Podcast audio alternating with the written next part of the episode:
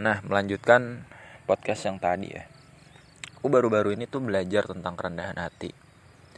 Berarti emang ada ya konsep rendah untuk meroket itu untuk orang yang rendah hati. Artinya rendah hati itu apa sih? Aku kan pernah ya merasa kayak sombong, membanggakan diri dan lain-lain.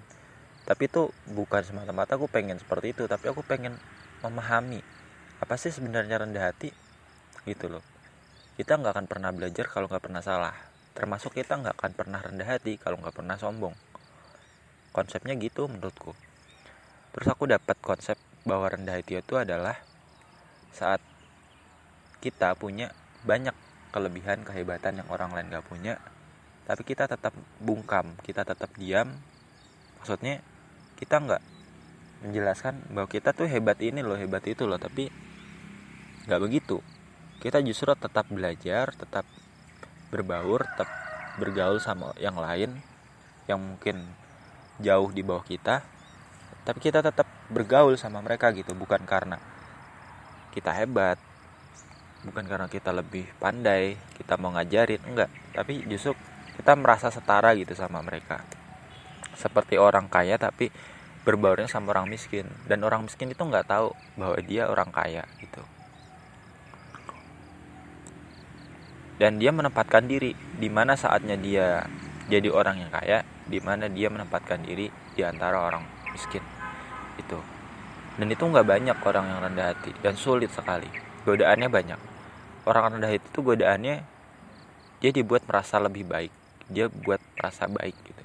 Merasa seolah malaikat. Padahal dia juga manusia biasa. Di situlah kuncinya. Orang yang rendah hati adalah orang yang sadar bahwa dirinya adalah manusia biasa aja meskipun pada as dasarnya aslinya dia overpower dia hebat banget gitu. Dan itu lebih indah gitu dibanding kita membanggakan apa yang kita punya.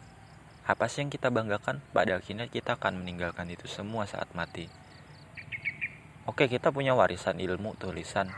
Tapi apa? Kita sadar apakah benar warisan kita dimanfaatkan dengan baik. Bisa jadi untuk hal buruk. Kita kan nggak pernah tahu gitu jadi aku pikir aku termasuk ya kita harus belajar lah sadar diri terus melihat situasi menempatkan diri dan keadaan. Kebanyakan orang kan cuma bisa ngomong cuma bisa pelayanan bibir lip service. Cuma omong doang omong kosong. Tapi praktiknya belum tentu dia bisa ya kan? Banyak orang kayak gitu. Kayak beramal nih. Dia bisa nih beramal tekadnya mampu beramal sekian tapi realitanya setelah dilihat kemampuan oh aku nggak sanggup nih beramal segini. Makanya kita harus terus belajar dan jangan ambil kesimpulan lebih cepat terlalu cepat.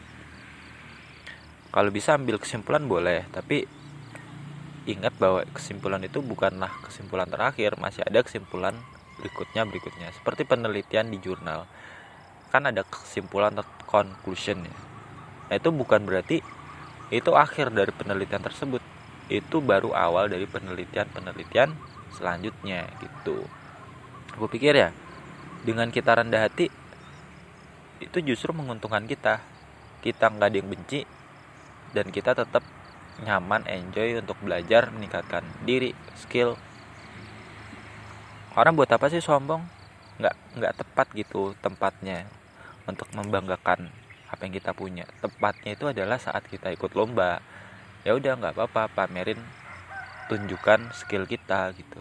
Tapi kalau lagi kumpul sama temen buat apa gitu? Pamer-pamer kekayaan harta gitu. Nggak penting gitu.